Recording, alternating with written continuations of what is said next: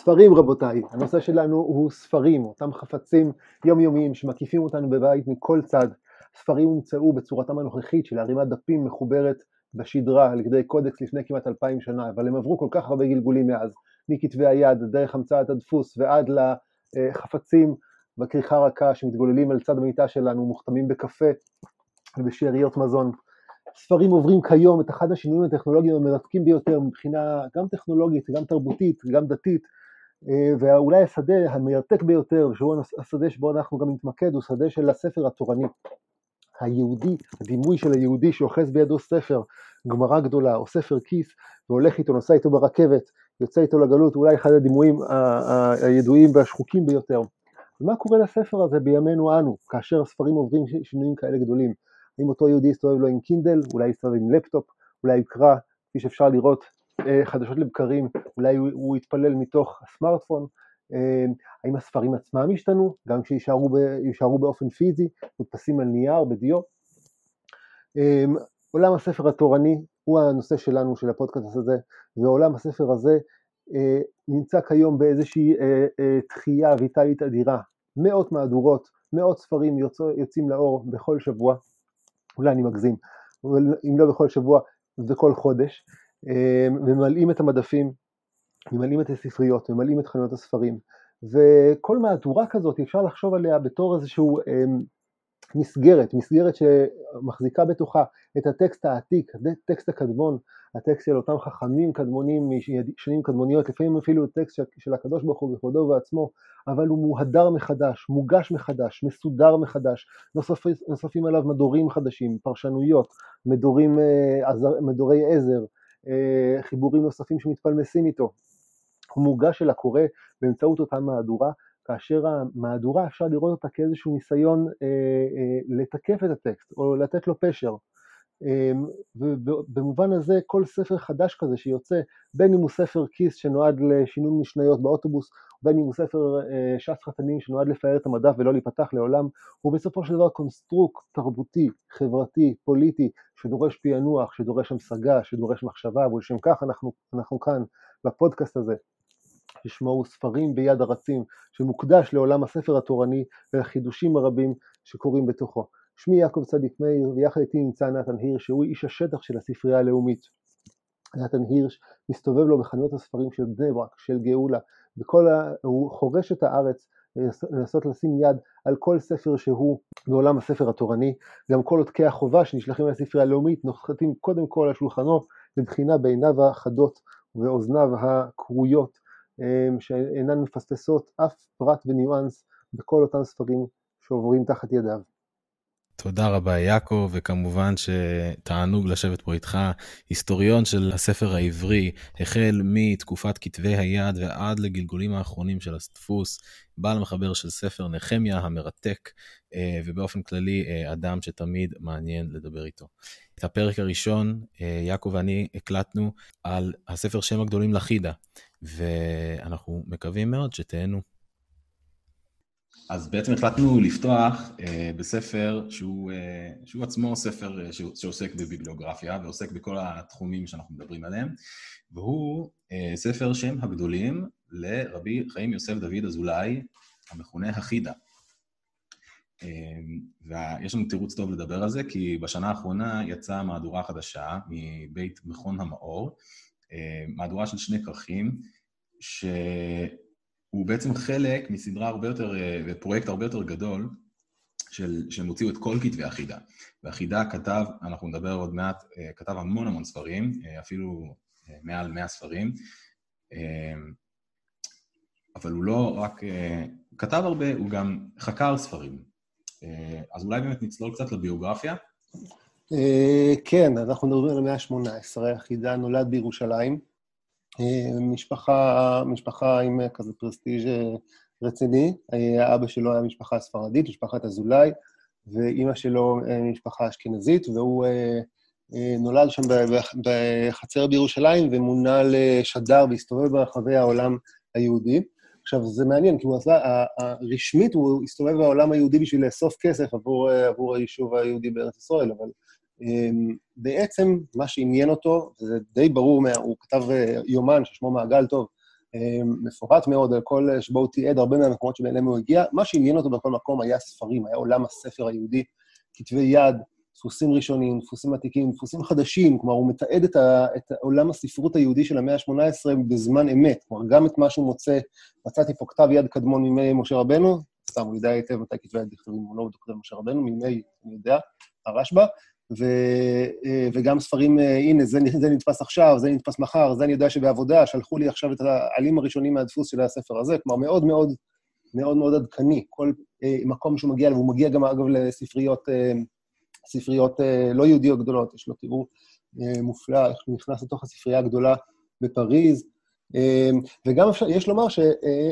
אה, כלומר, קצת לפי, אם נשפוט את זה רגע לפי מבחן התוצאה, אני חושב שהוא הצליח באמת אה, לראות כמעט כל ספר שקיים בעולם בזמנו. כלומר, זה די, זה די מדהים, כי כאילו, כי הוא עובד בלי קטלוגים, ובלי, אה, בטח בלי קטלוגים אלקטרוניים, וגם בלי קטלוגים קיימים, כן? הוא, הוא פשוט עובר ממקום למקום ומבקש לראות את הכל. אה, והוא מצליח, כלומר, אני חושב שהוא הוא, הוא מצליח לראות, אה, יש לנו עדויות על כתבי יד שהוא ראה, שהיום למשל, בדרכם של ספרים, כתבי יד התגלגלו מידיים פרטיות אל ידיים אה, אוניברסיטאיות בעיקר. אה, דוגמה שחביבה עליי ביותר, יש לו קטע במעגל טוב, שהוא מתאר איך הוא מגיע אה, לוויריצלי, אני מקווה שאני הוגה נכון את השם של המקום, והתאכסנתי בבית האחים הנעימים, יעקב ובנימין סגרי, ושם ראיתי אור זרוע גדול כתב יד. עכשיו, על עותק האור זרוע הגדול, כתב יד, שנמצא היום ב British Library, יש רשימת בעלות גדולה, כן, על ראש העמוד, שלי, אה, אברהם בן נתנאל סגרי, זו כתב יד שאותו ראה חיד"א. וזו רק דוגמה אחת ממיליון דוגמאות אחרות של כתבי יד שהוא רואה בידיים פרטיות, והתגלגלו אחרי זה ונמצאים לפנינו היום. היום אפשר לראות אותם מכל בית קפה בסריקה נהדרת. אה, נכון, אז זה, זה ממש ניכר מהכתיבה, שהוא לא, אולי בניגוד אה, אה, לרבנים אחרים שכן יש להם חוש אה, ביבליוגרפי וביקורתי, אה, הוא לא פשוט לומד ורושם לעצמו מי למד אצל מי ואיזה ספרים היו פתוחים בפני מי, הוא ממש הולך וחוקר ומקדיש זמן והשקעה לחקור את הדברים האלה. וכמו שיעקב תיאר יפה, הוא מצליח שההתרשמות שלו תהיה מספיק מקיפה בשביל להגיע לרמת דיוק שהיא בכלל לא רעה. אה, ודוגמה לכך, אה, אני רוצה להביא מהתיאור שלו לתולדות הדפוס. אה, כשהוא מתחיל את הערך על תולדות הדפוס, אז הוא מתחיל אותו במילים, לפי מה ששמעתי. כלומר, אין פה ספר היסטוריה שהוא קרא אותו ושהוא ידע להגיד בצורה ברורה שאלו היו תולדות הדפוס. אבל מזה שהוא הסתובב, שהוא הכיר ושהוא ראה כל כך הרבה דברים, אז הוא מצליח ליצור מין תמונה כזאת. אז לפי מה ששמעתי, הוא מתאר שהדפוס מתחיל בגרמניה אה, קרוב לשנת ה' ר', שזה 1440, נכון? וזה היה פחות או יותר מדויק אה, עם גוטנברג. אה, ואז הוא ממשיך לתאר שהדפוס העברי מתחיל בערך 50 שנה לאחר מכן, וזה גם נכון. הוא, יש לו, הוא מציין פעם שהוא הלך לאחת הספריות ונתקל בגמרא אה, שהודפס בדפוס אה, שונצין או שנת גמרא, וזו אכן הגמרא הראשונה, והוא אפילו מתאר אה, אולי שיש משהו יותר קדום, וזה פחות או יותר מה שאנחנו יודעים, שיש דפוס שונצין או שנת גמרא. שנת גמרא 1484, כן? 1484, שנת גמרא. הספר הראשונה שנתפסה. אה, נכון, ובאמת, יש לנו שרידים עם אה, רק מראה ורש"י, ואנחנו לא בדיוק אה, יודעים לתארך, וזה בדיוק ככה... כן, שרידים ספרדים, יש לומר, דוגמאות ספרדיות. הוא אמנם אומר שהם מקוסטנטינה, אבל בסדר, הרוב דיו כדי להיות מדויק מאוד. אוקיי, כן. באמת זה... אני חושב שהוא הוא, הוא, הוא חושב על עולם הספר היהודי בתור איזשהו עולם קוהרנטי ו, ושלם. לא, לא הרמוני, אבל כן איזשהו עולם סגור שיש לו את החוקים משלו ואת גבולות הגזרה שלו, ואפשר להיות uh, בן בית בו, והוא באמת נעשה בן בית בו, ומאפשר לנו להיות בני בית בו. ו, uh, והוא משייט בתוכו באיזשהו, כמו יש לו איזו תודעה כזאת ש, של, של איך, איך הטקסטים עוברים, ואיך הם נתפסים מחדש, ואיך כתבי היד הופכים לספרים נתפסים ומהדורות חדשות, איך העולם הולך ומתגלה, כן, גם זה עולם עם איזשהו אופק כזה מאוד אופטימי כזה, של מעיינות הידע שנפתחים, uh, לפעמים דברים הולכים לאיבוד, הוא מתאר אותם באופן מאוד... Uh, אישי כזה, כן? הלכתי, תמיד זה בגוף ראשון כזה, הלכתי וראיתי ופתחתי, וזה ידע, שמעתי שזה הלך לאיבוד, אבל אחרי כמה שנים זה נדפס וראיתי. כן, אנחנו נראה עוד מעט כמה דוגמאות, נשמע כמה דוגמאות. כן, אז אני באמת חושב שכמו שאתה מתאר, זה היה אצלו, זה לא היה נושא נפרד, זה היה חלק מהלימוד, זה היה חלק מההתעסקות שלו בהלכה ובקבלה ובכל הנושאים, שאצלו גם אלה היו מעורבבים, כן? מי שמכיר את ברכי יוסף, אבל זה חלק מהקורפוס הזה וחלק מהחיים היהודיים האלה והמחשבה היהודית והספרות היהודית, זה היה גם להכיר את, ה, את ההיסטוריה של הדברים האלה. ואני אביא אולי דוגמה קטנה מהערך שלו על בעל הכנסת הגדולה, רבי חיים בן בניסטי, שהוא כותב כך, כאילו הוא, הוא כותב על הספר הכנסת הגדולה, ו... ואז הוא ממשיך לתאר את תולדות הדפוס של ספר שפתי כהן, של השח, על השולחן ערוך. הוא כותב דע, שספר שפתי כהן חושן משפט נתפס בימי הרב כנסת הגדולה, וכן נתפסו תשובות מהר"ם ברבר ודפוס פראג בימיו, אך לא הגיעו ליד הרב כנסת הגדולה. כלומר, הוא עושה פה הבחנה. הוא, זה כן הודפס, אבל זה לא הגיע עד אליו. וצריך להיות לו חוש מאוד טוב של מה הגיע לאיפה בשביל לדעת את זה, והוא ממשיך, הוא מעולם לא זכ... רגע, זכר... נעיר על זה, נעיר על זה, שכאילו העבודה הפשוטה של הביבליוגרף היא באמת להגיד, טוב, זה נדפס בשנה זו וזו, וזה נדפס בשנה זו וזו, אז ממילא מה שנדפס כבר היה לפני הרב הראשון, אבל כאילו הוא באמת יש לו איזה מין עין פקוחה, הוא, הוא, הוא, הוא מכיר היטב את המרחקים, הוא מכיר את דרכי הפצת הספרים, והוא אומר, תראו, אני פותח את הספר, את הכנסת הגדולה, אין שם תשובות מהר"ם, אין שם, אין שם שייך של משפט, אז יכול, למרות שזה היה בידיו, אני יכול להגיד שזה לא, שזה לא הגיע לידיו, וזה יכול לפתור, זה יכול לפתור בעיה. כן. ואז בעצם הוא ממשיך ומתאר את, את מה שיעקב עכשיו אמר, שהספרים לא מוזכרים בתוך החיבור של כנסת הגדולה, ואז הוא, הוא מוסיף בסוף הפסקה, ומכאן תשובה להרב אליה רבא, סימן קל"ה, דהשיג על הרב דאישתמיתיתי דברי השח, כלומר שהוא השמיט את דברי השח. אז כנראה שבאליה... כן, שנשמט ממנו, כן? אז האליה רבא אה, תוהה איך יכול להיות שהכנסת הגדולה לא ראה את השח, ו, אה, ופה כותב החידה, אני ממשיך את המשפט, ואין זו השגה. הוא אומר, הוא פשוט לא ראה, פשוט לא ראה את הספר. אה, ובעצם יש פה, אה, רואים פה איך זה נכנס לו לתוך הלמדנות. נהדר, אתה רואה, הנה כבר שני גיבורים של נחמיה נכנסו בערך אחד של החידה. כן, בעצם כל הפודקאסט הזה זה רק אה, קידום של נחמיה. אה, טוב, אז בואו נמשיך ונדבר קצת על, על הספר שהם גדולים. אז אמרנו שהחידה מסתובב והוא רושם כל מיני הערות על ספרים ועל סופרים. בשלב מסוים המחברות האלה הופכות להיות uh, ספר, אבל זה 아, לא יש ספר... לומר, רגע, זה, זה נורא חשוב ברמת, ה, ברמת איך, איך, איך, איך הוא עובד.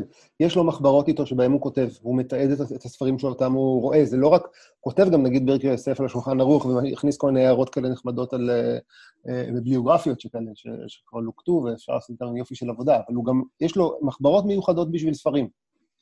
מין יומן, יומן ספרים שכזה.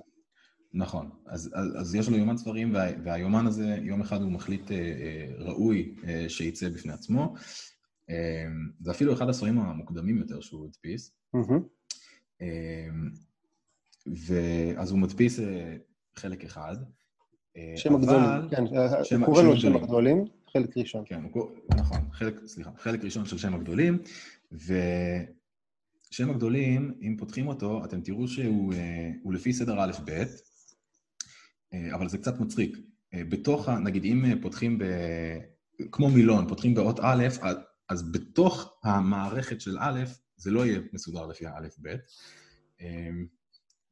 אבל, אבל הכל שם כן יתחיל, הערך, המילה, המילה של הערך תתחיל באות א', וגם אין שם איזושהי הפרדה בין ספרים לבין מחברים, פשוט כל מה שכתוב שם ביומן שמתחיל באלף, אז, אז הוא יהיה במערכת א', ואחר כך... כן, אני אביא, אני, אביא, אני אביא דוגמה נניח כאן משם הגדולים באמת באות א', נתחיל מאברהם טרוויס, ואז אליהו דיווידס, אוקיי, בסדר, תלמיד של הרמ"ק, ואז אה, אלעזר אזכרי, כן, הוא עובר עליהם, ובאמת אה, אברהם, אה, אליהו ואלעזר הם אחד אחרי השני מבחינת הסדר האלפאיטי, אבל אז הוא חוזר לאברהם גלנטי, כן. כן. נורא מצחיק. ואז פתאום אהרון ברכה ממודינה. כאילו, אברהם לוי הורוביץ ואז אהרון ברכה ממודינה. זה ממש מאוד, אה. ואני מניח שגם אפשר למצוא שם ספרים, כאילו. נכון, נכון, זה מאוד חשוב. למרות שא', שם הגדולים א' הוא דווקא יותר ממוקד בדמויות, אבל יש שם גם ספרים שמעורבבים בפנים. אבל כן, גם... זה אינטואיטיבי באמת. כן, אז... ואז אחרי זה הוא, הוא, הוא כן, הוא אוסף את החומרים האלה, הוא מוציא אותם, הוא מדפיס אותם, אגב, אה, אה, אה,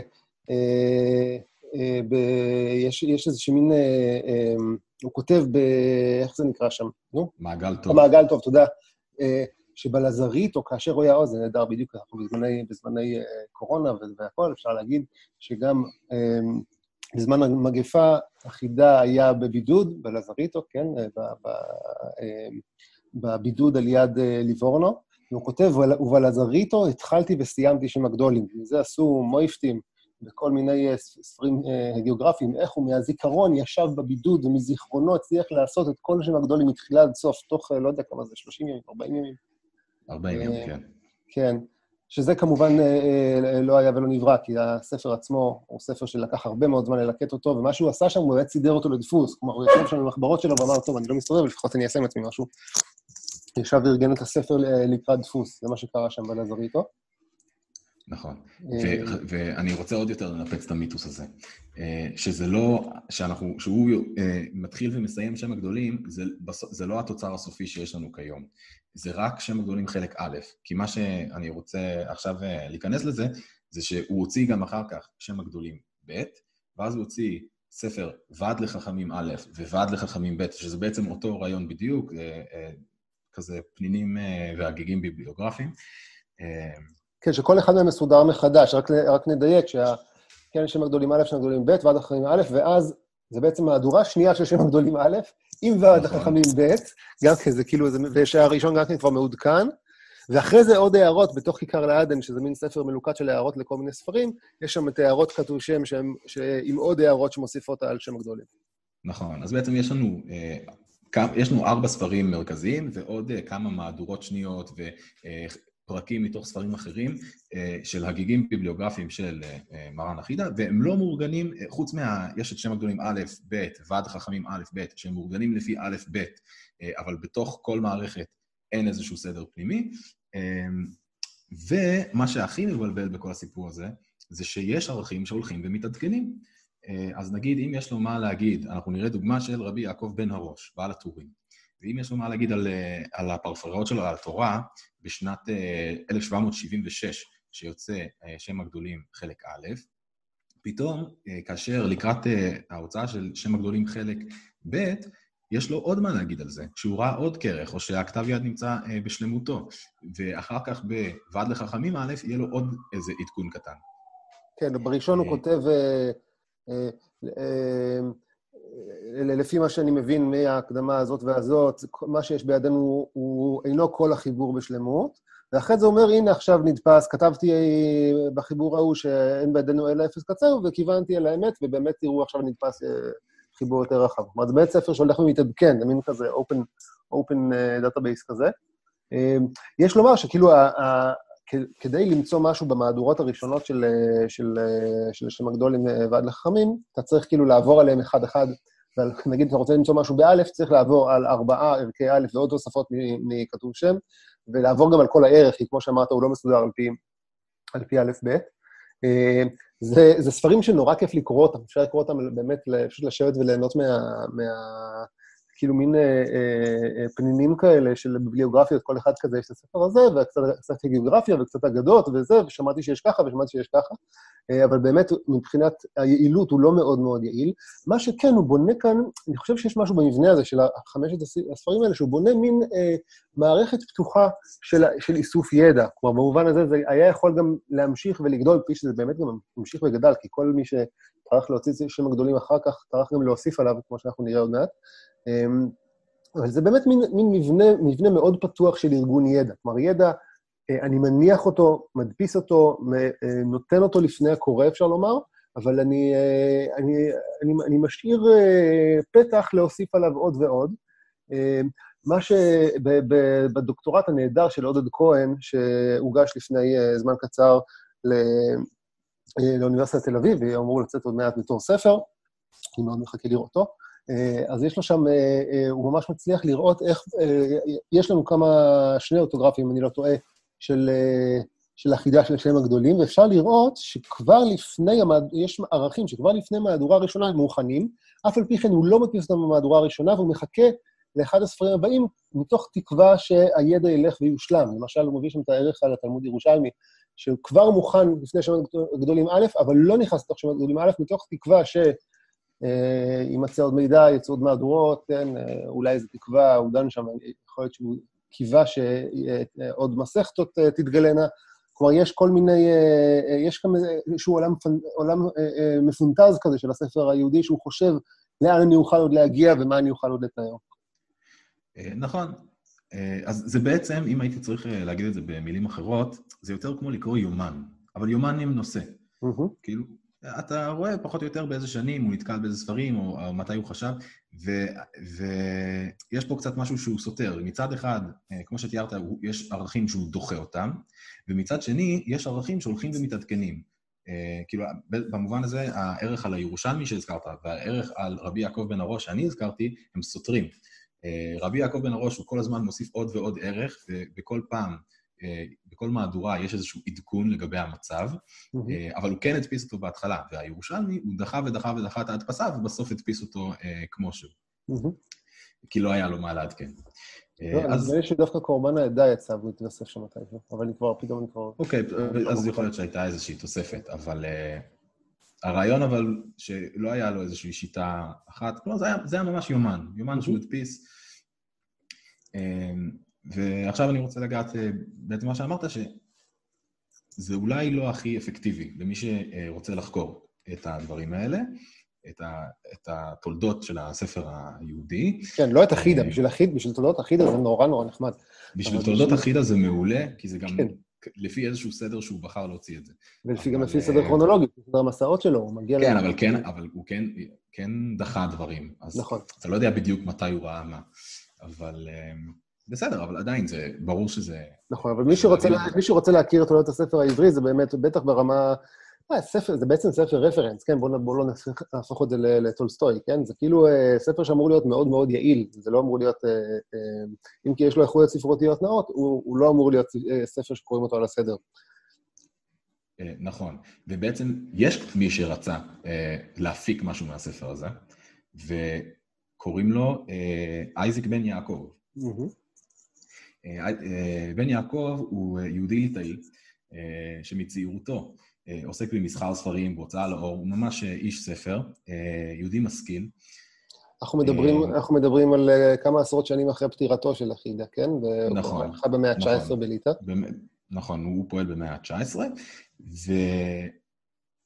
אנחנו תכף, הוא, הוא מוציא לאור מהדורה מתוקנת לחובת הלבבות של רבנו בחיי, הוא מוציא מהדורה של מאור עיניים לרבי עזריה מן האדומים.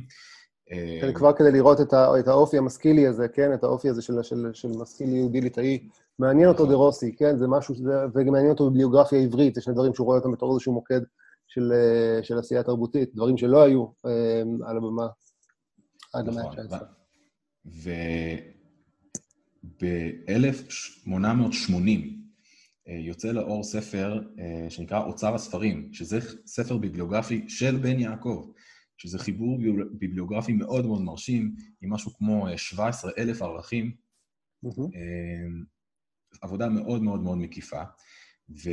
יש לומר שזה, רגע, רגע, אולי פה צריך כן להגיד משהו, גם פספסנו אולי איזושהי תחנה אחת לפני כן, שם הגדולים זה לא החיבור הביבליוגרפי הראשון, הוא מאוד יומני, מאוד טיוטתי כזה, אבל זה לא החיבור הביבליוגרפי הראשון בעולם הספר היהודי, הראשון הוא, uh, שפתי ישנים, של שבתאי משורר בס, um, שהיה uh, מדפיס ספרים בסוף המאה ה-17, בפראג, אם אני לא טועה, והיה גם, משורר, זה היה, חזן מבית הכנסת, באדמי שול, אפשר לדמיין את כל הבס שלו מראים על הבוכר הזצר, לסדר את הספרים יותר מהר. אה, הוא הדפיס את השולחן ערוך עם התת"ז במגן אברהם, והוא אה, הדפיס אה, ספר שנקרא, מה הכי השם שלו? מין כזה הוראות איך להגיע ממקום למקום, ספר כזה למדריך מדריך לונלי פלנט לנוסעים במאה ה-17. והוא הדפיס גם את, את שפתי ישנים, שבעצם האוצר הביבליוגרפי הראשון של ספרים יהודיים, חלקו מתורגם מספר ספר ביוגרפי אחר, בלטינית, אם אני לא טועה, חלקו הוא אסף אותו בעצמו, וזה בעצם אולי ההתחלה של מחשבה מסודרת על ביבליוגרפיה עברית. אחרי זה, שם הגדולים ואוצר הספרים של בן יעקב נחשב איזה מין איסוף של, של שני החיבורים האלה לחיבור אחד, כולל עדכון ואיזושהי הבאה של מלאכת הביבליוגרפיה העברית לשיא מסוים של, של היקף ושל כיסוי. נכון. ובמהלך העבודה שלו על אוצר הספרים, שזה מין עדכון כזה לספרים ביבליוגרפיים ישנים יותר, הוא כותב בהקדמה שבמהלך העבודה הוא, הוא יצר מפתח לשם הגדולים. כלומר, אחד המקורות שלו היה החידה, ו... אבל בגלל האופי הלא מסודר שתיארנו, של כל כך הרבה כרכים, והם לא מסודרים, ויש ערכים שהולכים ומתעדכנים, אז הוא היה חייב ממש לעשות מזה סדר, להפריד בין הערכים על דמויות רבניות לבין הערכים על ספרים, וגם, וגם לחבר בין הערכים. אז אם יש, כמו שאמרנו, ערך על ספר שהולך ומתעדכן, אז הוא מחבר אותם ביחד, וכנ"ל לגבי... כן, אולי אני, אני אקרא שני משפטים ממנו, זה, ויש לו עברית כל כך יפה, כן, איך שהוא חיפש, רצה לאצור את כל אוצרו, אל תוך אוצרו את כל שמות הספרים הנמצאים, אבל ראיתי כי אין סדר למשנתו של החידה, לפני שלא כיוון מלאכתו לכך, כן, הוא לא התכוון לסדר, ולא בזמן אחד חוברו, למו יחדיו ולכל חלקיהם, ולכן עניין אחד נפוץ בכמה מקומות, זה בדיוק התופעה שתיארת. ואז הוא אומר, כן, ויעקב מבקש, השם יעף ולא ידע אם ימצא, ועיניו תלענה לשוטט אנה ואנה. כאשר גם אנוכי בפוקדי אותם למלאכתי בחיבור ספר אוצר הספרים הנזכר, לא הגעתי מחוז חפצי עד אשר ערכתי ותיקנתי לי מפתחות מכל חלקיו כסדר א'-ב', לגדולים לבד ולספרים לבד. כן, זה שלב מאוד חשוב. כלומר, זה ממש, יש לנו פה תיאור של אסטרטגיית הקריאה של בן יעקב בחמשת הכרכים של החידה. כלומר, איך הוא קורא אותם? הוא יושב והוא מכין לו עצמו שני סוגי אינדקסים, שני סוגי מפתחות. אינדקס אחד לגדולים, אינדקס אחד לספרים. כדי שהוא יוכל to navigate, להתמצא בתוך הספרים הללו באופן יותר יעיל. כן? כן. ואז השלב הבא, השלב הבא די מתבקש, עוד לפני שהוא אה, מוציא לאור את אוצר הספרים שלו, זה אה, לקחת את האינדקסים שלו ולהפוך אותם לספרים חדשים, וכך נוצרה מהדורת בן יעקב של ספרי של ספר שם הגדולים. ספר שם הגדולים בן יעקב, מה שקוראים בלשון הביבליוגרפים, שם הגדולים בן יעקב, זה בעצם um, מהדורה חדשה של כל החומר של החידה, מאורגן מחדש לפי האינדקסים של בן יעקב. ספר אחד, uh, שם הגדולים, uh, ספר אחד, uh, סדר גדולים, וספר אחד... איך זה? מערכת גדולים מערכת, ומערכת תודה. ספרים. מערכת גדולים ומערכת ספרים. מערכת גדולים על דמויות, כן, על אנשים, מחברים, ומערכת ספרים לפי רשימת ספרים. כן, אה, ובעצם מצד אחד החלוקה הזאת, ומצד שני החיבורים שהוא עושה בין הערכים, אה, זה דורש מבן יעקב אה, לערוך לפעמים את הנוסח. אז אנחנו נראה שינויים מאוד קלים, אה, שנגיד במקום אה, שיחיד, אם הוא רוצה להפנות, אה, נגיד, משם הגדולים ב' לשם הגדולים, למשהו שהוא כתב בשם הגדולים א', אז הוא לא יגיד, כתבתי והדפסתי בשם הגדולים א', אלא בן יעקב יבוא וימחק את המשפט הזה ויגיד, וכתבתי לאל. כי מול הקורא של המהדורה של בן יעקב זה כתוב כמה שורות מעם. אז, וזה יוצר מין, לכל ערך נוצרים רבדים היסטוריים, אה, שהם פחות, אה, הם פחות אולי בולטים כאשר, אה, כאשר העדכון הוא רק כמה כרכים לאחר מכן. Mm-hmm. ועוד דבר, זה שאנחנו יכולים אולי לפעמים לראות שאריות מה, מהמבנה הקדום. ש... כלומר, יש את ההשמטות ש...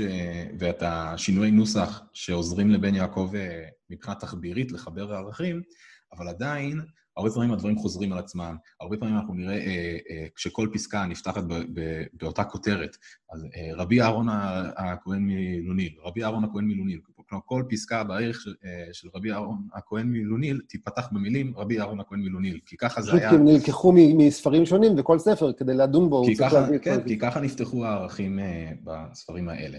כן, יש לומר שגם, יש לו, יש לו גם כמה החלקות, מעטות, אבל יש כמה החלקות, למשל... אה, וזה מובן למשל, אני לוקח את זה מההקדמה של המהדורה שאנחנו הולכים, הולכים לזכור עוד מעט, למשל רבי יעקב בר יקר, יש לנו רבי יעקב בר יקר שרש"י מזכיר אותו בתור רבו, וישנו רבי יעקב בר יקר פרובנציאלי, רבו של הרמב"ן, שחידה מונה אותם בשני ספרים שונים, הוא לא מחבר ביניהם, ומה שיעשה, ובן יעקב פשוט מעמיד אותם אחד לשני, ככה שהם יוצאים בעצם אותו, אותו אדם, כן?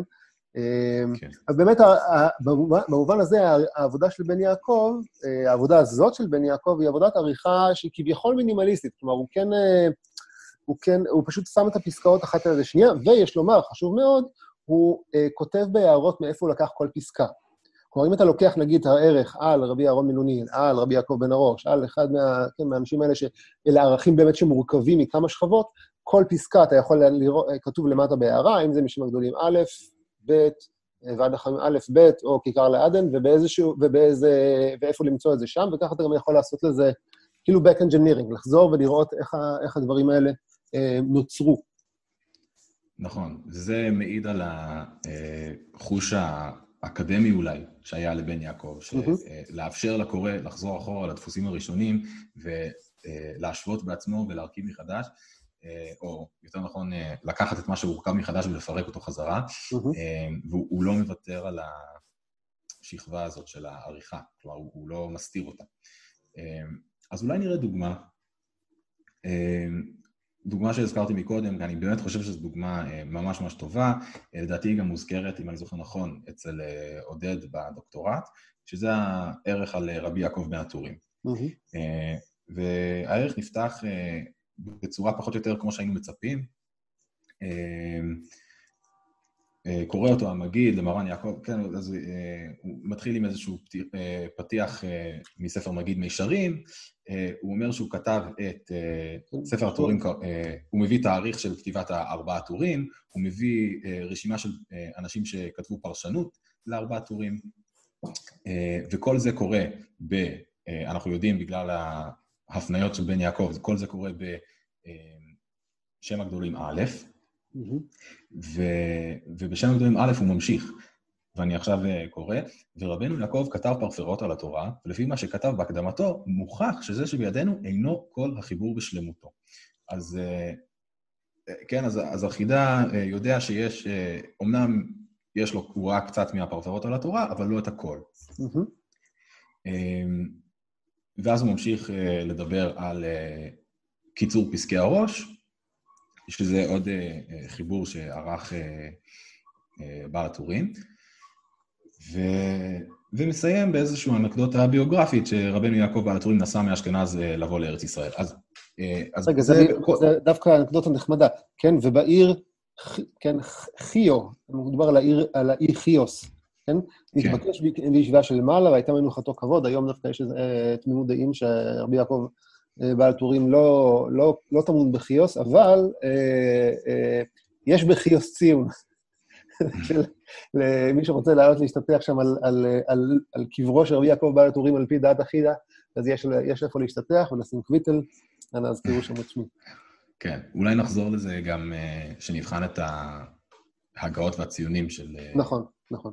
של אה, מהדורת אה, מכון המאור, אבל לענייננו, אמ, אז כל זה נכתב בשם הגדולים א', אה, ואז בשם הגדולים ב' היה לו איזשהו עדכון, ופה בן יעקב מכניס את העדכון הזה ממש בשורה הבאה. רבנו יעקב בעל הטורים, הנה, אתם מזהים שיש פה פתיע, איזה מין כותרת כזאת. ואז הוא ממשיך, נתפסו פרפראותיו. אז יש פה משהו שאנחנו מרגישים תחבירית, שכבר דיברנו על הפרפראות הרי. אבל, אה, אבל ככה בעצם הספר אה, מורכב. אז אה, נתפסו פרפרותיו על התורה, וכתבתי לאל, עכשיו בן יעקב כותב לאל, אבל אם היינו פותחים את זה במהדורה הראשונה, לא היה כתוב לאל, היה כתוב, כתבתי בשם הגדולים חלק א'. רגע, זה, זה פסקה משם הגדולים חלק ב', או מוועד החכמים? זה, זה, זה מחלק ב'. כלומר, עכשיו, מה שעכשיו התחלתי, עד, ה, עד הסיפור של אה, הנסיעה שלו לארץ ישראל והפטירה שלו, זה חלק א', mm-hmm. ואז בחלק ב', הוא בעצם מוצא את הפרפראות, נכון? Mm-hmm. אז, אז הוא מעדכן. אז הוא כותב, כתבתי לאל, ובהקדמתו נראה שאין בידינו כל החיבור אפס קצהו, וכיוונתי אל האמת, כי נמצא החיבור בשלמות, בעיר מנטובה. והוא אה, פירוש גדול כמו 300 אה, פוליוס, בתחילת הפרשה, בסדר, אגב, כן, הוא, הוא מכיר מונחי דפוס כן עדכניים. נכון. הוא מכיר מונחי דפוס, הוא, הוא בהחלט מכיר מונחי דפוס. ואז הוא הולך ומתאר את, האופי של הספר. אבל הנה, היה לו איזשהו עדכון בין ההדפסה של א' להדפסה של ב', אז הוא, אז הוא כתב אותה, בן יעקב בא, חיבר אותם ביחד, קצת שינה, במקום שיהיה כתוב כתבתי בחלק א', הוא כותב כתבתי לאל, mm-hmm. ואז יש עוד פסקה מאחד הכרכים העוקבים, אני לא זוכר אם זה ועד חכמים א' או ב', אבל הוא כותב עוד, יש לנו עוד פסקה שנפתחת במילים, רבנו יעקב בעל הטורים, כלומר שוב, מזהים פה את הכותרת. כתבתי אני ידע לאל, זה שוב עדכון של הלאל הזה. כן, כן, שוב פעם, שוב פעם, מה זה לאל? לאל זה בחלקים א' וב', ויש לו חיבור על התורה והפרפרות שנתפסו עם חיבור הנזכר בתחילת כל פרשה, ויש לו איזשהו עדכון, וכן כתב בספר מאורי אור. אה, אבל בכל מקרה אנחנו רואים... אה, רגע, הוא בספר מאורי אור, שיש לו את החיבור הזה בכתב יד, ובגיליון יש חידושים עם הארי ברונה, זה נורא חשוב, כן? כלומר, במאורי אור חלק ב', הוא, הוא מעיד שיש לו את החיבור הזה כתב יד. אני אז רק שיערתי שהוא קיים ושהוא הולך לאיבוד, ואז הוא נדפס, ועכשיו אני מגלה פתאום שהוא היה כבר בכתב יד אצל מישהו. נחמד. כן, כן, זה מאוד, זה מאוד נחמד, וזה, הנה, וזה, כאילו, אם במקור היה לנו אה, מין יומן אה, נסיעות של החידה, שכל יום הוא רושם לנו אה, הגיגים אה, ביו-ביבליוגרפיים, אה, אז בן יעקב לוקח אותם, מסדר אותם, מרכז אותם למקום אחד, וזה יוצר, אה, מצד אחד זה לא הערך האנציקלופדי שאנחנו רגילים אליו, כי בסוף אנחנו רוצים רק את המוצר הסופי הזה, שיש את כל החיבור ויש לו בכתב יד ונמצא אצל זה, אבל אה, מצד שני נשאר שם איזשהו, לא, איזשהו היכר לרבדים ההיסטוריים שטמונים שם, אבל, אבל עדיין הם מרוכזים, והם במקום אחד. כן. וזה הופך את הספר לידידותי יותר למי שמחפש את הדברים האלה. כלומר, זה לא מעניין אותו בהכרח אה, חייו של החידה או יומן מסעות של החידה, אבל כן מעניין אותו התובנות של החידה וההערות של החידה ו... אה, וכולי. אה, יש לומר שבן יעקב, בין שאר פועלו מבורך והאופן שבו הוא תיווך את החידה, גם יש לו מקומות שבהם הוא חסך לנו קצת. קודם כל, יש לנו קודם כל הוא עשה איזשהו מיון בתוך הערכים בין אה, מידע ביבליוגרפי קשה, כן, הספר הזה נדפס פה ופה, כתב את זה כאן ופה, לבין בובה מייסס. כל מה שהוא קשור לאגדות, גיאוגרפיה, כן, אה, סיפורים שהם כאילו לא קשורים לעיקר חומר ביבליוגרפי, הוא, הוא, הוא הדפיס אבל בכתב רש"י, אתה תוכל לדלג בקלות, כן? זה אגדות כזה, אתה יכול, אתה יכול להריץ את זה. נכון, ויש למי שמכיר את הכתיבה של החידה, יש לו הרבה מאוד uh, בובה מייסס, uh, הרבה מאוד סיפורים, uh, למי התגלה אליהו הנביא, ולמי יש מגיד, וכל מיני דברים שבן יעקב המשכיל פחות uh, היה סימפטי עליהם. אני חושב, יש איזו הבחנה כזאת יפה מאוד של עודד שם בדוקטורט, שאומר שבעצם, כאילו, זה נכון שהמהדורה של בן יעקב היא כאילו נוחה לתפעול, אבל יש משהו באופן שבו החידה חשב על, על ספרים ועל מערכת היחסים בין ספרים לבין בני אדם שהוא בעצם היה מאוד הוליסטי, כלומר, אדם הוא בעצם הספרים שהוא כותב ומדפיס, הספרים הם פרי רוחו של האדם, כלומר, זה לא, לא שבאמת אפשר להפריד אותו למערכת גדולים, מערכת ספרים, כלומר, עצם ההפרדה הקטגורי, הקטגוריאלית למערכת ספרים ולמערכת גדולים, היא קצת הולכת נגד האופן שבו החיד"א אה, אה, חושב על... מעבר לזה שהיא חותמת את המהלך הזה ומייצרת איזה גוף חתום וסגור מתוך ה database הפתוח, היא גם, היא גם קצת חוטאת לאופן שבו החיד"א חושב על ספרים, וגם האופן, ומה מה שאתה מתאר עכשיו, כלומר, החיד"א לא, לא הפריד בין, ה, בין העובדה שרבי יעקב בעל הטורים אה, אה, כתב את אה, הפרפראות על התורה או את קיצור פסקי הראש, לבין זה שהמגיד של מרן קרא לו יעקב דחילי, או שהוא נסע לאשכנז והוא נטמן ביחיו. זה חלק מאותו... אה, מהו האדם, האדם, האדם הכותב, האדם המדפיס שלו. כאילו, זה, זה, זה, זה ממש תפיסה של, תפיסה הוליסטית, הוליסטית שכזאתי, וזה מפורק לגמרי אצל בן יעקב, גם באמצעות ההפרדה לפונטים וגם באמצעות המיון הזה של הקטגוריאלי לגדולים וספרים. למרות שאני רק אסתייג מהדוגמה שהבאת, שבערך של רבי יעקב בעל הטורים אין פונט רש"י. אה, באמת? סתם נכנסתי. אני לא חושב, אולי תבדוק אותי, אבל... אני אבדוק אותך עוד רגע. אבל סתם, יש, יש לנו כן דוגמה אה, מאוד uh, טעונה לאיפה הוא כן מכניס uh, פונט רש"י, uh, וזה בערך של אחידה על הזוהר, שבעצם אחידה פותח את הערך שלו על הזוהר, על כל הפקפוקים, הוא, הוא בעצם יוצא נגד כל מי שמפקפק שהזוהר נכתב על ידי רבי שמעון בר יוחאי. החידה כנראה מאמין בזה מאוד, והוא מתחיל בזה שזה נכתב וזה, ואנשים היום לא רוצים להאמין, אבל ככה וככה וככה. וכל הערך, כולו, מההתחלה, פשוט כל התיאור הזה אה, מוכנס אה, אה, מבחינת אה, בן יעקב, זה בכתב רש"י. כלומר, mm-hmm. הוא כנראה לא חשב שהחידה באמת האמין לזה, או אולי הוא כן חשב שהוא באמת מאמין לזה, אבל זה לא ראוי להתייחסות רצינית, ולכן זה בכתב רש"י, ומי שרוצה יכול לדלג. אה, וכאילו, כן יש לזה משמעות. כן, כן יש פה עריכה שהיא קצת יותר גסה מלכתוב אה, אה, כתוב לאל במקום כתוב, ב, כאילו, הפניה לספר אחר. כן, כן, ובאמת שיש בזה גם עוד איזשהו צד של, אה, אמרנו קודם שבעצם יצירת המפתחות שאפשרו את מהדורת בן יעקב, זה כבר מתאר אסטרטגיית קריאה של בן יעקב בחידה, וגם כאן אפשר לראות אסטרטגיית קריאה, כמו של מיון של חשוב ופחות חשוב, מה שמוביל אותנו לנקודה הבאה, וזה הצנזורות הבוטות של בן יעקב, ויש מקומות שהוא פשוט חתך אה, ידע מתוך שם הגדולים, ובחרנו אה, פה דוגמה יפה ועסיסית במיוחד, מתוך הערך החביב עליי בשם הגדולים, שזה הערך על התלמוד. שבו חידה כותב ככה, שימו לב, תלמוד, העוסק בו לשמה ניצול מלילית, כן, העוסק בתלמוד לשמה, ניצול מלילית, כי תלמוד כמספר שמה בגימטריה, להכניעה, וגם גימטריה במחלת, להכניעה, כמו שכתבו המקובלים. ומה טוב לעסוק בתלמוד בבלי ותלמוד ירושלמי, להכניעם, כן, להכניע את החיציינים. והשם לא ימנע טוב להולכים בתמים, תמים גימטריה תלמוד, ונוסף י' על שם המחשבה, משך חוכמה. נהדר, מיליון גימטריות שנועדו להראות את הכוח המאגי של לימוד תלמוד, ואת האופן שבו לימוד תלמוד יכול לעזור להכניע את הלילית ואת כל השדים. במהדורת בן יעקב, אמ, בערך תלמוד, נאמר ככה, ומה טוב לעסוק בתלמוד בבלי ותלמוד ירושלמי וגו, והשם לא ימנע טוב להולכים בתמים. כל, כל, הכל, הכל הלך, הכל נזרק. הוא באמת, כן. זה, לא, זה לא דוגמה יחידה. כל מקום שבו מוזכר גימטריות, אה, קבלה, לא במובן הביבליוגרפי, במובן של סגולות, אה, גלגול נשמות, גיהינום, גן עדן, אה, לילית, כל הדברים הללו פשוט נמחקים, ובמקומם יעקב שם כוכבית, להגיד, היה פה משהו, אבל זה שטויות, אני הוצאתי, הוצאתי את זה, חסכתי לכם. כן, לפעמים הוא גם כותב וגומר. כלומר, אם אתם רוצים, אתם יכולים ללכת לפתוח את הדפוס ראשון, אני לא הולך להביא את זה במהדורה שלי.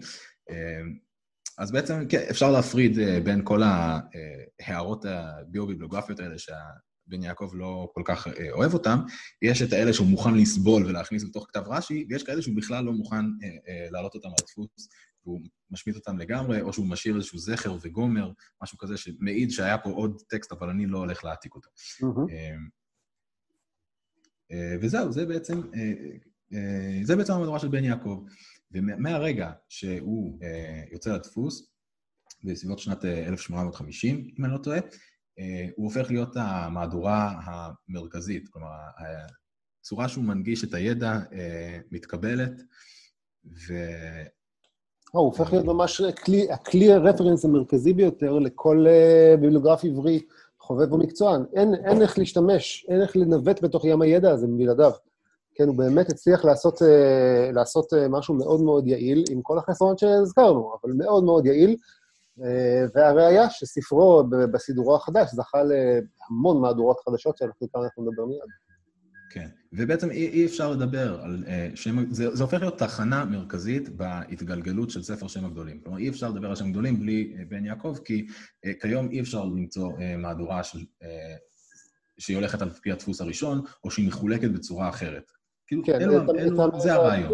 את הביטוי כיום אני הייתי חולק עליו קצת, כי כיום אנחנו נמצאים באיזשהו... Uh, מכיוון שיש לנו אוצר החוכמה והיברו בוקס פתוחים לפני כל, כל בר דעת עם, עם, עם לפטופ, אז, אה, אז בעצם כל, כמעט כל המהדורות פתוחות לפנינו. מה שכאילו, זה חלק מהשאלה של מה עושה, מה התפקיד של מהדורה חדשה, בטח של חיבור כמו החיבור שאנחנו דנים פה עכשיו.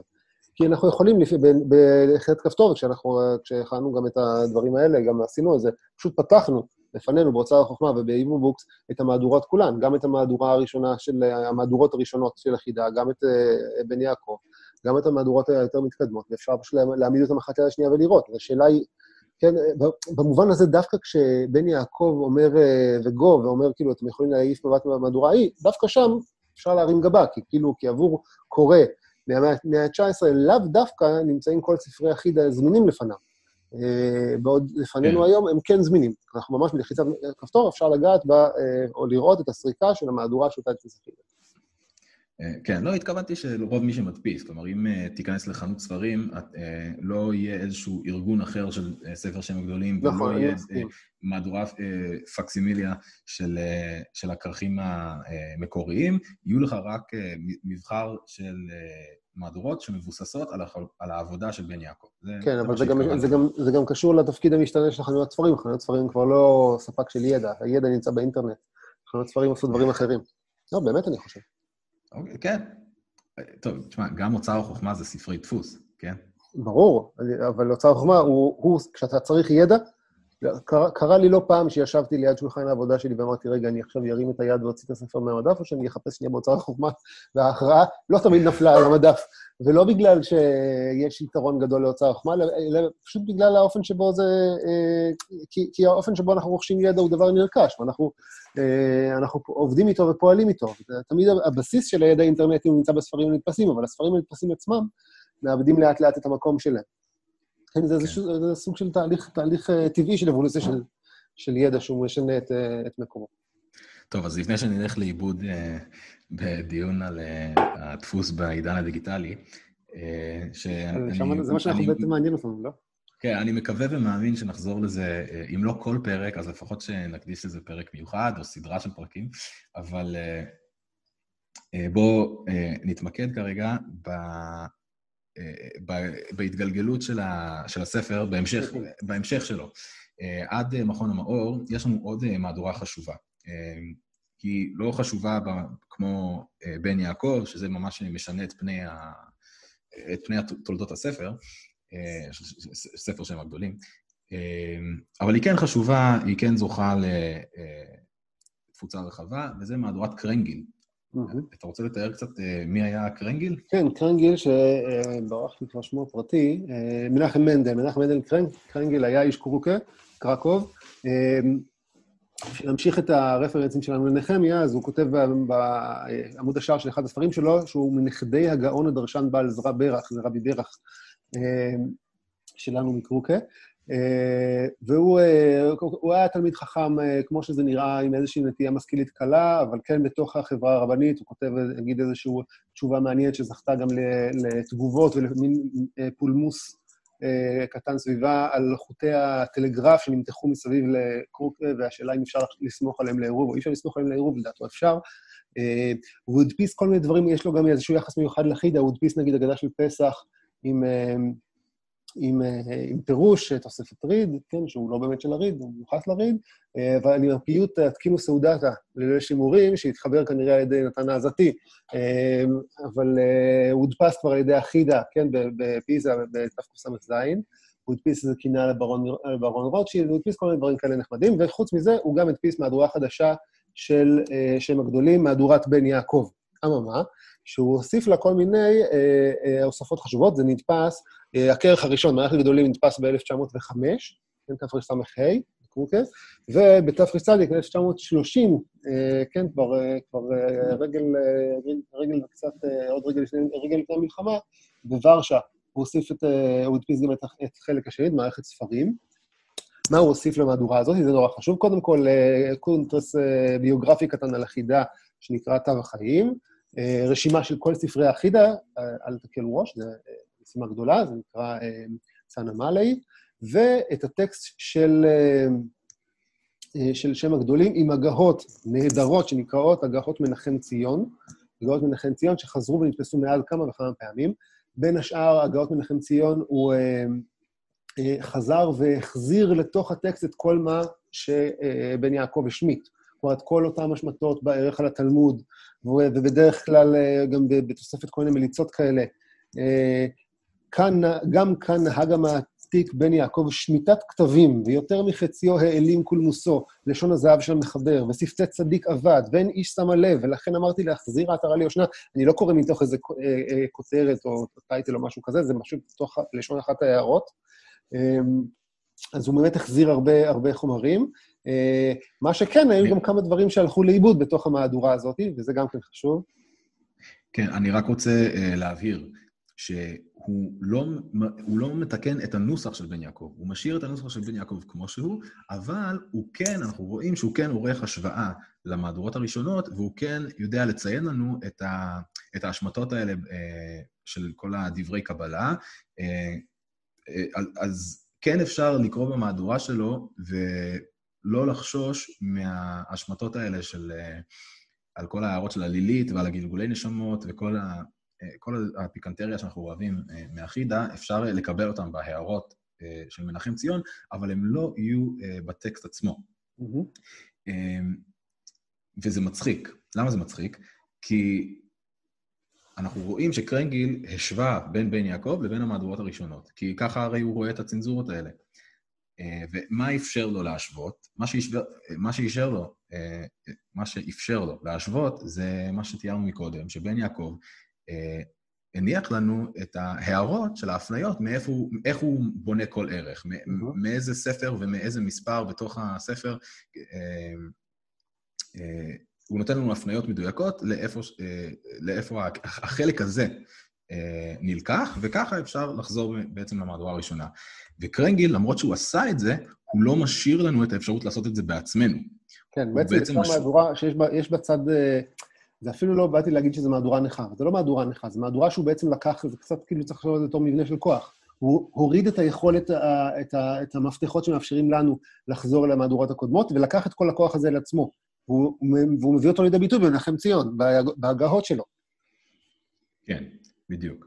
אמ, אז, אז למעשה, יש פה... למעשה יש לו משהו, בהגאות שלו הוא עושה גם עוד כמה דברים. הוא עושה גם, אה, הוא גם מוסיף אה, כל מיני מידע שהתווסף עד זמנו, כן, עוד ספרים חדשים התווספו. הוא גם עושה עבודה ממש טובה של השוואה לכתבי יחיד האחרים. כן, הוא אומר, תראו, אני פתחתי את מעגל טוב, ושם ראי, ראיתי שהוא כותב על אותו ספר גם ככה וככה וככה, וזה לא נכנס לתוך...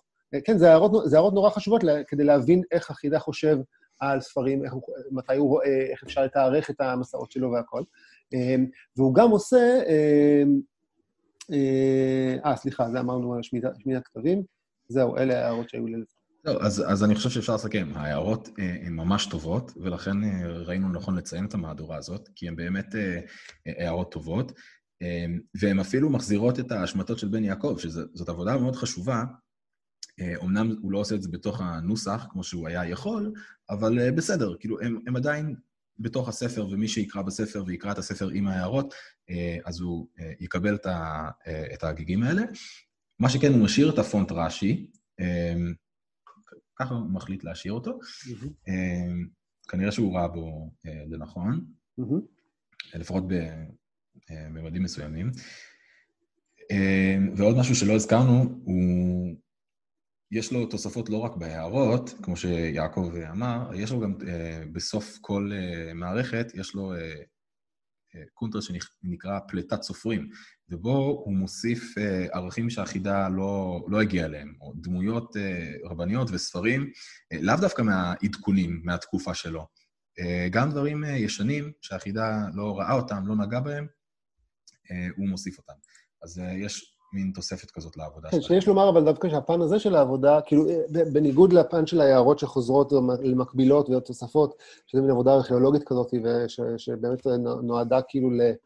אני יודע, לנעול את המהדורה, לנעול את, המע... את, המעשה, את המעשה הספרותי של החידה בתוך ההקשר הרחב שלו, התוספות הן כאילו, הן כמעט תוספות טבעיות. כלומר, אתה לא יכול להביא לידי אה, גמר עבודה כזאת, להוציא אה, עבודה כזאת בלי לחשוב, רגע, רגע, רגע, מה עם כל הספרים שנמצאים לי פה על המדף, האם כולם מצוינים פה, ואם לא... כלומר, זה כמעט אה, אה, מין אה, אה, ענף ש, שפורח באופן טבעי מתוך מהדורה חדשה של שם הגדולים. כלומר, אי אפשר להימנע ממנו, אה, מתוספות כאלה. אה, שזה דווקא בעיניי אה, אה, מקום חשוב לשים לב כשאנחנו מסתכלים על המהדורה החדשה, שאנחנו עוד רגע, אנחנו בונים פה את המתח לקראתה, לראות מה הם עשו שם עם, ה, עם הדבר הזה. עד כאן החלק הראשון של השיחה ביני לבין יעקב על הספר שם הגדולים. אתם יותר ממוזמנות ומוזמנים להמשיך איתנו לפרק הבא, אה, שבו נדון על המהדורות החדשות יותר של הספר, עם דגש מיוחד על מהדורת מכון המאור, שיצאה בשנת תשע"ט. אה, אנחנו מקווים מאוד שנהנתם, ואם כן, נשמח שגם תשתפו עם חברות וחברים אה, נוספים, שאולי יוכלו ליהנות גם כן.